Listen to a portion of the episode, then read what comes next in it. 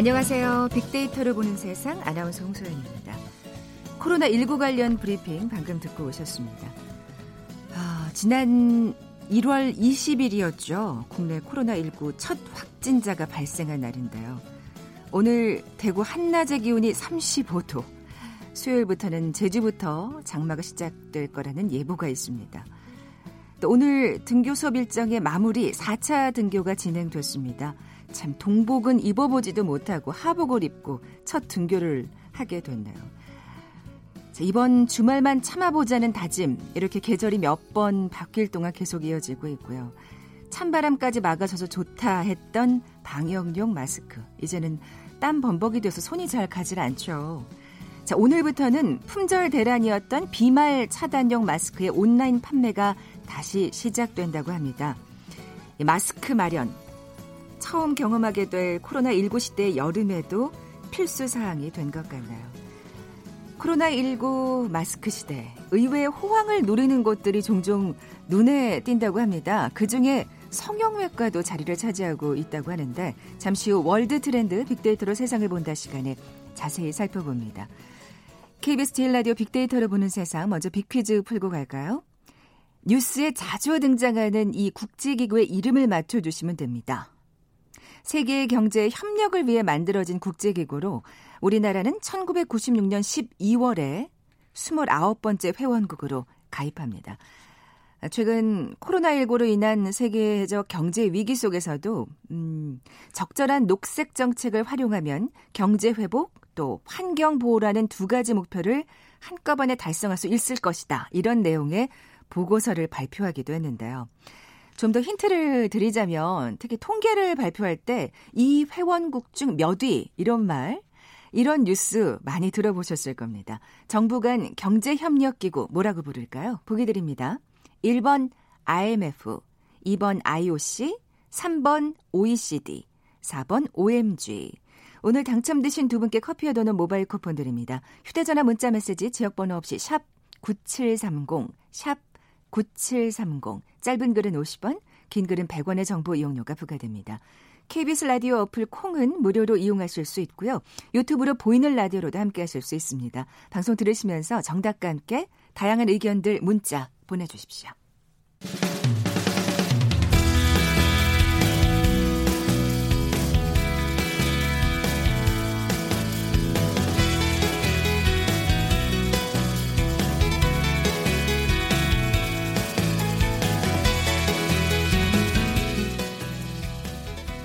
지구촌 화제 이슈를 빅데이터로 분석해보는 시간이죠. 월드 트렌드 빅데이터로 세상을 본다. 임상훈 국제문제평론가 나와 계세요. 안녕하세요. 네, 안녕하십니까. 자, 먼저 세계가 보는 우리부터 살펴볼까요? 네, 아까 말씀하신 것처럼 네. 오늘 키워드는 코로나와 성형수술.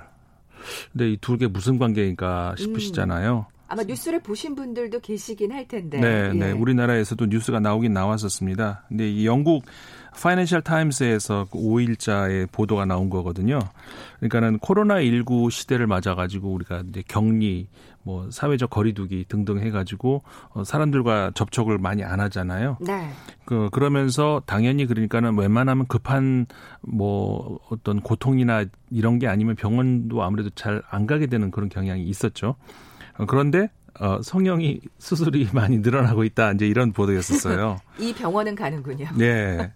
근데 그러니까 원래는 처음엔 성형 수술도 어, 이 업계도 굉장히 그, 그 어려웠었다 그래요. 왜냐하면 처음에는, 처음에는 네. 이 코로나 19가 시작이 되면서부터 왜냐하면은 우리나라가 이제 성형 수술을 받기 위해서 외국에서도 많이 찾는 나라잖아요. 그런 어떤 패키지가 있더라고요, 심지어. 네, 그뭐 여행에도 패키지로 해가지고 그렇게 많이들 오시는 모양이던데. 네. 어, 그래서 이제 그 워낙 그, 또 우리 성형외과의 기술이 네, 뛰어나다 그건 뭐 워낙 세계적으로 알려져 예, 있다고 예. 하니까 아, 그래서 특히 이제 서울 일부 지역에 이제 그 많이 그 병원들이 모여 있고 그렇게 되는데 근데 이제 그 국가 간에 서로 이제 그 통제가 되고 어 이제 외국 여행이 어려워졌잖아요. 네. 그러니까는 중국이라든가 이런 데서 성형 수술을 받으러 우리나라에 못 오시게 된 거죠. 음. 그러니까 이제 성형 그 업계가 굉장히 이제 어렵게 된 거예요. 근데 그 사이를 우리 한국 사람들이 메꾸고 있다. 이런 보도였습니다. 어. 그러니까는 제목이 그런 거예요. 바이러스에 적응해가는 한국에서 성형수술 유행. 그러니까 그 외국인들의 발길이 점점 이제 끊어지면서 그 빈자리를 국내 고객이 찾는 그 저 비율이 급증하고 있다는 거거든요. 근데 그 이유가 이제 두 가지라고 이제 뽑은 것 같아요. 네. 두 가지가 있는데 첫 번째는 바로 이렇게 키워드가 마스크입니다. 마스크. 왜냐면은 어, 뭐 그렇죠. 아, 그렇겠죠. 저는 뭐, 뭐 익히 짐작이 됩니다. 짐작이 가시죠. 예. 뭐안 해봤지만 저도 뭐 상식적으로 아무래도 수술이나 시술을 받으면은 마스크를 써야 되겠죠. 아마. 그렇죠. 예. 그러니까 이 코로나19 시대 이전에 물론 뭐 미세먼지 때문에도 많은 분들이 쓰시긴 했습니다만 마스크를 쓰고 가면 이렇게 좀 쳐다보게 되는 음, 경향이 음, 없잖아 그렇죠. 있었어요. 그러니까 특히 저기 강남에 가면은 일부 지역에 가면은 전부 다 마스크를 쓰고 다녀서 음. 왜 이렇게 마스크를 이, 저, 이 근처에서 많이 쓰나? 아무래도 그 수술 때문에 얼굴이 부은 상태니까 음. 그걸 이제 마스크로 가리는 사람들이 꽤 음. 많았던 건데 지금은 뭐 너도 나도 마스크를 예, 쓰니까 전 국민이 마스크를 쓰니까 예. 아이 기회에 나도 그러면 시술을 받으면 혹은 수술을 받으면 티가 안 나겠구나 아. 하면서 이제 마스크를 이제 누구나도 누구나 이제 착용하기 때문에 마음 놓고 시술을 있네요. 예 받는다는 겁니다. 어 그렇군요. 그 두 번째 이유는 뭘까요? 그 아무래도 이 사회적 격리 때문에 네. 뭐 밖 을 사회적 활동을 사실 많이 안 하다 보니까 그렇죠. 좀 사람을 만나지 않는다는 부담감도 좀 덜하고 그렇죠. 이것도 예. 그러니까 그 첫 번째 이유에 들어가는데 네네. 네. 그러니까 마스크를 쓰기 때문에 사람들로부터 눈에 잘 안 띄고 그다음에 사회 사람들을 잘 안 만나잖아요. 음, 음. 특히 지인들 뭐 부모님들도 아무래도 이제 좀 더 뜸하게 되고 어, 그렇게 하다 보니까. 집에 있는 시간이 많다 그렇죠. 보니까. 집에 있는 시간만. 그러니까는 이 아내도 그, 안에, 안할 때와 지금 뭐 시, 수술이나 시술을 받아도 어, 한참 있다 만나게 되니까, 음, 음. 아, 그럼 이때가 기회다라고 하면서 한다는 그렇죠. 것이죠.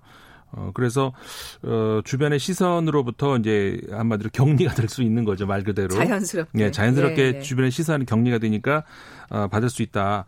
근데 저는 이 보도를 보고 좀 살짝, 어, 의심스러웠던 게 뭐가 있었냐면은, 네. 이 파이낸셜 타임스에 따르면 한국 여성의, 아, 그런데 정확하게 하자면은, 그러니까 20대 여성이라고 하는데, 네, 네. 3분의 1이 수술을 받았다고 하거든요.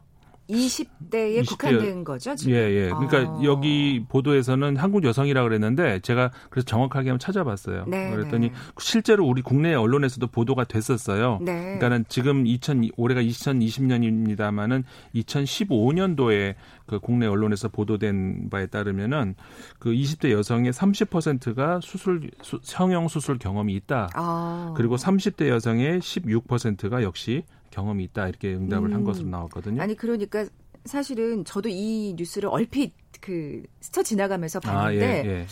3, 분의 1은 좀 너무하지 않나라고 음. 생각했는데 20대 여성이라고 한다면은 또 예. 그래요? 일리가 있지 않을까. 여성이라 하더라도 저는 깜짝 놀랐어요. 30%면은 3분의 1이 조금 못 되잖아요. 네, 네, 그렇죠. 오, 그렇게 정말 그렇게 많이 해요? 그러니까 저는 이제 뭐 나이 차가 젊은 젊은 세대와 좀 차이가 나서 아 그런가 보다 요즘 친구들은 더 예전보다 그러니까 성형 수술에 대한 거부감이 적고 음. 또 워낙 또 이제 성형 수술에 우리나라의 기술이 발달했다 보니까 그렇죠. 네. 뭔가 두려움이나 음. 걱정도 음. 좀 덜한 게 아닌가 뭐 그렇게 네. 짐작이 지금 딱 얘기를 듣는 순간 좀 수술과 드는데요. 시술은 네. 다르다면서요. 그렇죠. 근데 여기서는 분명히 보도에서는 수술이라고 나왔거든요. 썰저리라고 나왔군요. 예. 어. 그러니까는 수술이면 어 3분의 1 정도가 수술을 받는다는 저는 좀 깜짝 놀라긴 했어요. 음, 네, 이게 네. 나쁘다는 얘기가 아니고 네, 그냥 네. 제 예상보다 많다는 사실 그렇긴 하네요. 네. 네. 그래서 이번에 그 퍼센테이지가 더 올라가는 건가요?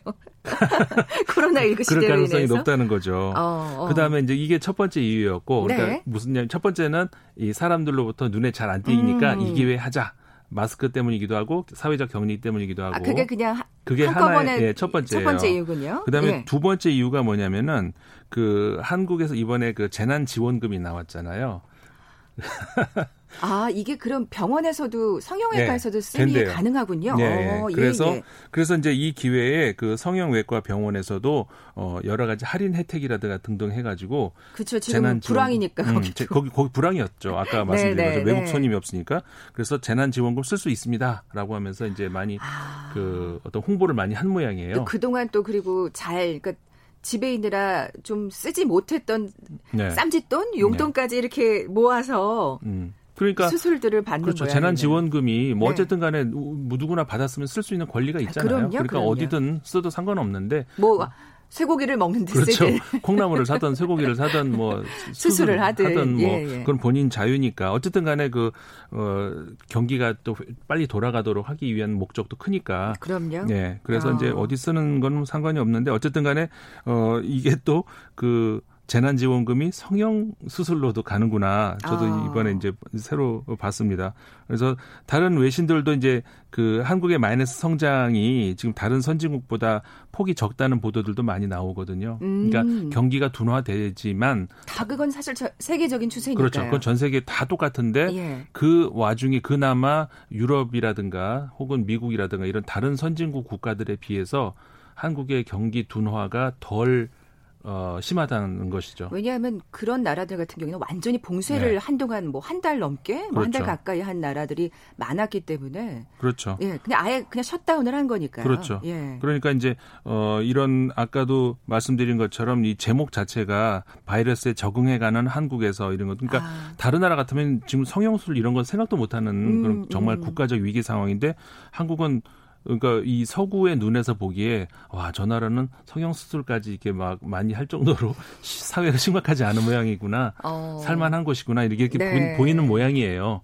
그러니까 또 이게 기사가 떴겠죠. 그러니까 그러니까 이제 이렇게 하면서 아, 한국은 살만한 나라네 이제 이런 뭐 뉘앙스였던 것 같아요. 음, 어, 음. 그래서 이제 미뤄왔던 성형을 이번 기회에 저, 정, 정부의 그 재난지원금이 나왔으니까 한번 하자 이렇게 하면서 많이들 하더라. 네, 병원에서는 정말 그렇게 딱 홍보를 하게 그 홍보 문구겠네요. 네, 그렇죠. 어, SS S상의 반응은 네. 좀 엇갈릴 것 같아요. 이걸 또 굉장히 또 부정적으로 보시는 그렇죠. 분들도 그런 분들 많이 거고요. 있죠. 이게 예. 주마다 다르거든요. 그러니까는 지금 한 달을 4주를 좀 변화를 보면 약간 추위가 변화가 있어요. 아, 예. 그러니까 3월 아, 참, 5월 3주차, 5월 3주차에 보면은 그 부정적인 그 연관 검색어가 많습니다. 그러니까 성형이라고 하는 것에 대해서 저조하다가 굉장히 많아요. 음. 그러니까 성형 외과 입장에서 그래서 뭐 손님이 안 오니까 그렇겠죠. 그러겠죠. 부정적인 그리고 어 5월 4주차까지도 저조하다는 그 연관 검색어가 굉장히 감성어가 굉장히 많다가 그다음에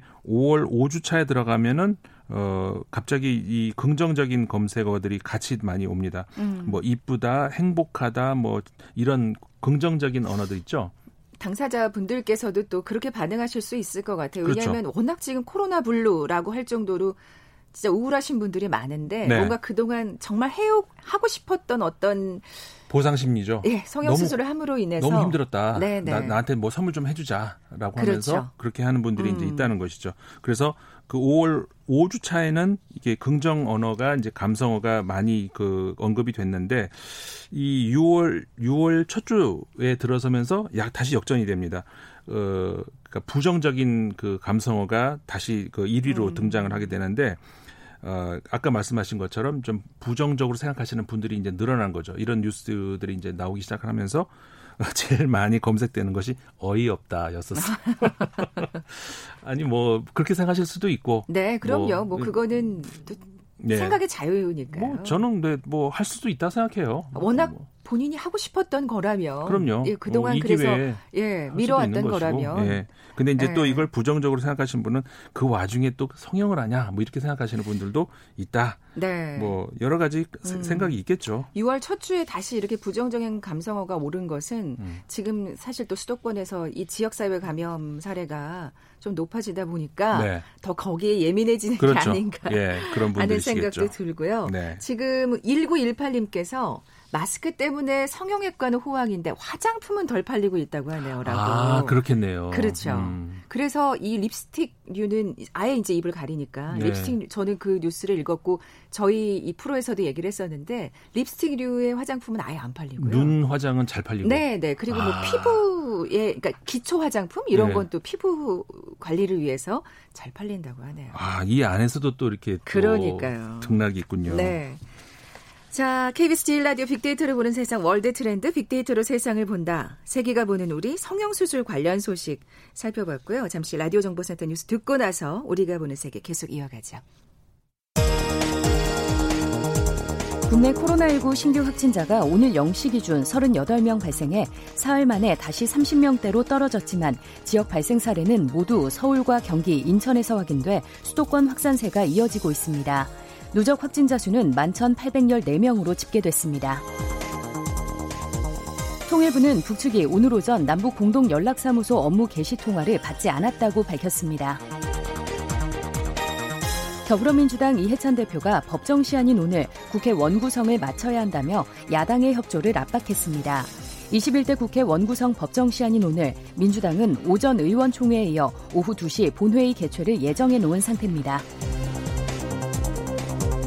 미래통합당 김종인 비상대책위원장이 북한 김여정 노동당 제1부부장 담화 관련 정부의 대응에 대해 일방적으로 북한 요청에 끌려다니는 나라가 돼선 안 된다고 지적했습니다. 외국인이 지난달 국내 상장 주식을 4조 원 넘게 팔며 넉 달째 매도세를 이어갔습니다. 반면 국내 상장 채권 보유액이 역대 최대인 143조 1천억 원을 기록했습니다. 최저임금위원회가 내년도 최저임금을 결정하기 위한 논의를 본격적으로 시작합니다. 첫 전원회의는 오는 11일에 열립니다. 삼성그룹의 경영권 부정승계 의혹으로 수사를 받아온 이재용 삼성전자 부회장이 구속영장 심사를 받기 위해 법원에 출석했습니다. 이 부회장은 구속영장 심사가 끝나면 서울구치소에서 대기할 예정입니다. 보건복지부가 오늘부터 노인 일자리 공익활동 참여자 중 상품권 지급을 신청한 사람에게 노인 일자리 상품권을 차례로 지급한다고 밝혔습니다. 지금까지 라디오 정보센터 조진주였습니다.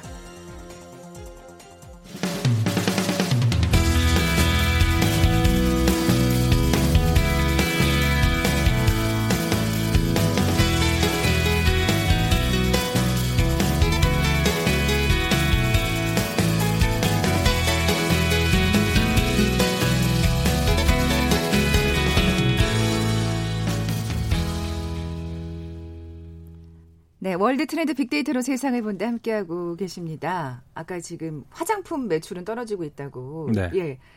그 1918님께서 맞나요? 예. 알려 주셨는데 5788님께서는 제 동생이 일은 일하는 치과도 임플란트 손님들로 바쁘다고. 임플란트 손님도 많으시다고. 야, 재난지원금이 참 여러모로 쏠쏠하게 쓰이는 것 같습니다. 그러네요. 예, 예. 그리고 또 한 분 소개해 드릴게요. 이하나03님. 원래 파리에서 근무하는 직원이시래요. 음. 근데 어, 코로나 때문에 재택근무를 한국에서 하고 있어서 네네. 시차 때문에 오후에 온라인 출근을 하신대요. 음. 그래서 매일 이 방송을 듣고 있다고 오늘 주제 재밌다고. 예. 예. 지구촌 뉴스를 예, 지구촌 곳곳에서 듣고 있는 거죠.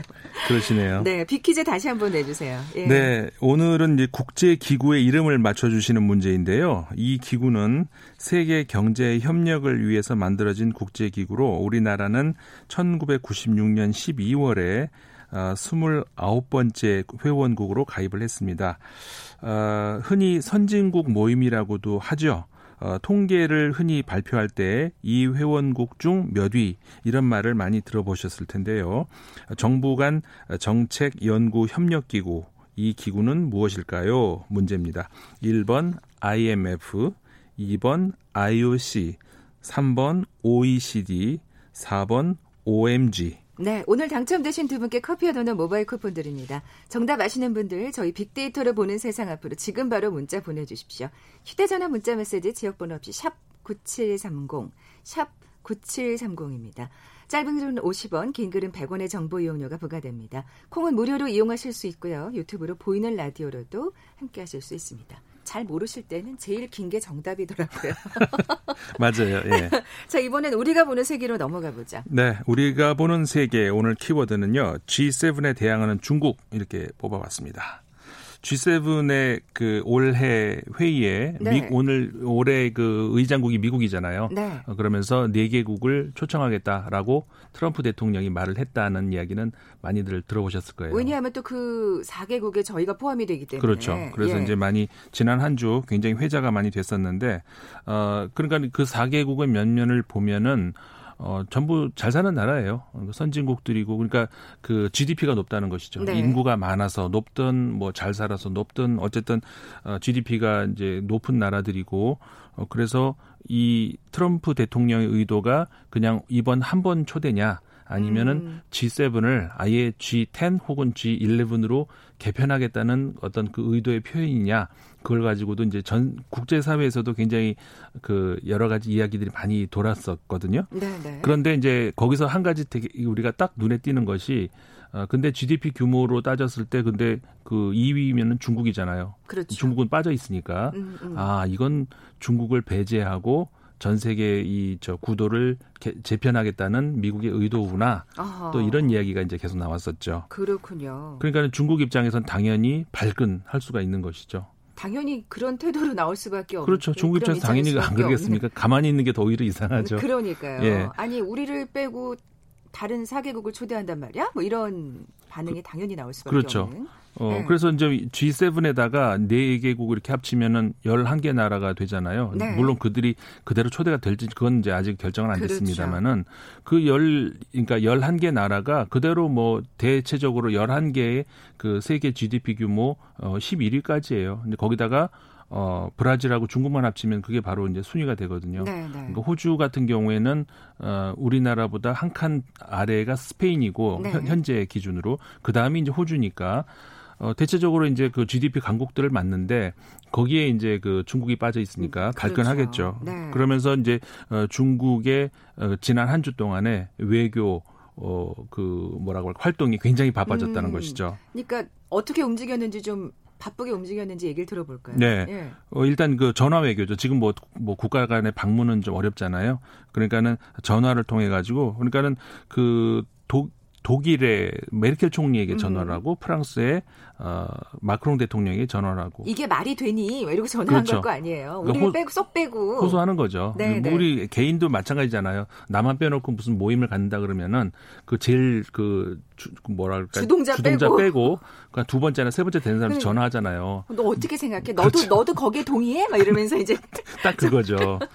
더군다나 아. 메르켈 총리 같은 경우에는 그 트럼프 대통령하고 좀 이게 약간 척을 지고 있는 이렇게 거리를 두고 있는 그런 입장이기 때문에 네. 어, 특히 그 트럼프 대통령이 아까 이제 말씀 몇 가지 설명드렸던 그런 것처럼 어, 만약에 중국을 제외하고 나머지의 그 국가들로 세계를 재편하겠다 이런 게 어, 진짜로 이렇게 표면 위로 올라서게 되면은 중국도 나, 나름대로 또 그 자신의 편에 든 국가들을 또 그렇죠. 흡수를 하겠죠. 그렇게 되면 해야지, 해야지, 예. 해야 되겠죠. 그러면 20세기처럼 다시 또 이렇게 두 세계가 두 개로 양강 구도로 예 갈라지는 음. 냉전 체제로 돌아간다는 거죠. 그러니까 20세기엔 미소였다면 21세기는 미중으로 이 냉전 체제를 가자는 것이냐. 음. 그러니까는 미국의 우방국들 중에서도 이 그런 거 이제 반대하는 국가들이 많이 있죠. 음. 대표적인 나라가 이제 독일인데 네. 독일의 메르켈 총리 같은 경우에는 사실 트럼프 대통령이랑 똑같이 그 보수 성향의 저 어, 정치인임에도 불구하고 색깔이 많이 다르죠. 아, 항상 근데 그게 메르켈이 보수주의 정치인이라는 게 그 파라는 게 진짜 믿어지지 않을 그렇죠. 정도로 항상 유연성을 보여왔기 때문에 맞아요. 그리고 이제 네. 그 유럽의 보수는 이 이쪽 아시아나 미국의 보수하고 굉장히 다릅니다. 확실히 결이 달라요. 예. 예. 그 우리나라에서 좀 진보적인 생각 가지고 있는 것 같은 이런 게 어, 유럽으로 가져간 보수가 돼 버리거든요. 그러니까 이게 좀 결이 많이 다르긴 하고 예, 예. 특히 이제 그 메르켈 총리 같은 경우에는 다자주의에 대해서 굉장히 신념을 가지고 있는 그런 그렇죠. 분 그런 분이라서 네. 그러니까 중국 입장에서 당연히 어, 독일에다 전화를 하기가 제일 쉽죠. 어, 어쩜 이럴 수가 있니? 너도 음. 이렇게 생각하니? 아, 그저 메르켈 총리 하고 이제 어느 정도 다자주의에 대해서 뭐 어쨌든 전화로 통화를 하니까 그런 거는 당연히 이제 원칙적인 이야기를 할 테니까 일치가 된 게 있었고 그다음에 그 어, 마크롱 총, 아, 마크롱 대통령, 프랑스 네. 대통령하고도 바로 다음날 또 통화를 했어요. 그러면서 네. 역시, 어, 비슷한 유형의 어떤 대화를 나눴는데, 어, 마크롱 대통령 같은 경우에는 중국의 일국 양제 어, 원칙을 지지한다. 라고 이제 원칙적인 말을 했어요. 음. 근데 중국의 일국 양제 원칙을 지지한다라고 하는 말이 듣기에 따라서는 중국의 입장을 지지한다라는 말이 될 수도 있고 근데 지금 사실 홍콩이라든가 이런 곳에 중국 중앙 정부가 행하는 어떤 일련의 어떤 정책이라든가 이런 것들을 보면은 일국 양제 정책이 아니에요. 그렇게 보기 어렵죠. 네, 네. 거의 이제 일국 일제로, 일제로 어, 가는, 예. 가겠다는 것 아니냐라고 보일 수 있잖아요. 음, 음. 그렇기 때문에 어, 마크롱 대통령의 이 굉장히 외교적인 수사인데 이 한마디 안에는 중국 지지한다라는 말이 될 수도 있지만 중국 지금 그런 식으로 하면 안 돼라는 음. 말, 이 들어갈 수도 있다는 것이죠. 마크롱 대통령은 정말 음. 그 외교적 수사가 참 뛰어나다는 생각을 항상 연설을 들을 때마다 하게 되는데 네. 어, 우리가 또 이 뉴스에 주목하게 된 건 일본이 또 즉각적으로 그렇죠. 반응을 보였기 때문입니다. 그렇죠. 예. 이제 중국을 중국의 반응을 딱 두 글자로 하면 발끈, 일본의 반응을 두 글자로 하면은 당혹. 네. 굉장히 당혹했어요. 음. 당혹스럽겠죠. 당연히 일본 입장에서는 왜냐하면 그 아베 총리의 지금까지 집권 기간 동안에 이제 외교 적인 그 정책 방향 어떤 이런 것들은 그 완전히 그 완전한 친미 국가 그러니까 미국과 완전히 단짝이 되고자 하는 어떤 그런 것이었는데 어 그것 이외에도 예를 들어서 대러시아 러시아하고는 지금 그 북방 섬 음, 이네 개의 섬이 어떤 그 아직 갈등이 잘 안 풀린 게 있죠. 음. 그걸 해결하려고 하는데 결국 지금까지 수년이 흘렀는데 결국 해결이 하나도 안 됐어요. 네. 어, 중국 같은 경우도 마찬가지. 그 올해 시진핑 주석이 우리나라도 그렇지만 이제 일본도 방문하기로 돼 있었는데 아마 어려울 것 같다 그렇죠. 그렇죠. 네. 예. 그렇게 되면서 이것도 물 건너가고 어, 북한하고도 이제 그 나, 이, 저기 납북자 관련 문제 해결을 해야 되는데 그건커녕 지금 김정은 국방위원장을 아 저 국무위원장을 만난 사람이 우리나라, 중국, 뭐 트럼프 대통령 다 있단 말이에요. 근데 야베 총리는 아직 한 번도 못 만났어요. 그러니까 지금 어떻게 보면 좀 고립되는 느낌 예, 좀, 아베 총리가. 그러니까 외교가 예. 다 꼬여버렸어요 지금. 음. 근데 유일하게 그, 그나마 이것마저도 놓치면 안 되는 것이 이제 G7. 미국, 예. 미국 이거인데 지금 그 G7에 만약에 인도하고 한국을 초대해 버리면은 아시아 대표 국가로서의 어떤 그 입지가 그렇죠. 줄어들 수밖에 없다는 것이죠. 음. 그러니까 여러 가지로 지금 일본 입장에서는 야 지금까지 내가 한 게 뭐냐라고 음, 하는 음. 생각이 어, 나올 수가 있는 것이죠. 좀더 두고 봐야 되겠죠. 중국에서는 사실 뭐, 아, 그렇게 되진 않을 거야 라는 또 속셈도 있는 것 같고. 음, 예. 뭐, 근데 뭐 G7 저 초대는 의장국이 얼마든지 초대할 수 있는 아, 것이고. 그렇군요. 예, 지금까지 다른 나라들도 초대가 많이 됐었고요. 그러다가 이제 완전히 정식 회원국이 된 경우도 캐나다 같은 경우 원래 G6였잖아요. 그렇죠. 그런데 이제 초대받아서 예, 예, 정식 회원국이 된 거고 그 사이에 뭐 초대받은 나라들이 있는데 이번에도 그냥 초대받고 끝날 수도 있고 어, 근데 사실 G7이 지금까지 한 일이 뭐냐. 그리고 그렇잖아요. 이번 코로나19를 대응하는 차원에서 보더라도 굉장히 좀 그 선진국들이 음. 어려운 게 있었죠. 앞으로 재편될 가능성이 얼마든지 있다. 음, 좀더 지켜봐야겠습니다. 예. 예. 지금까지 임상욱 국제문제평론가와 함께했습니다. 고맙습니다. 고맙습니다. 자, 오늘 어, 비퀴즈 정답은 OECD였죠. 커피와 도는 모바일 쿠폰 받으실 두 분입니다. 앞서 문자 소개해드린 두 분. 파리에서 직장 생활하고 계신 이하나공삼님 그리고 1918님께 선물 보내드리면서 물러갑니다. 빅데이터를 보는 세상 내일 뵙죠. 고맙습니다.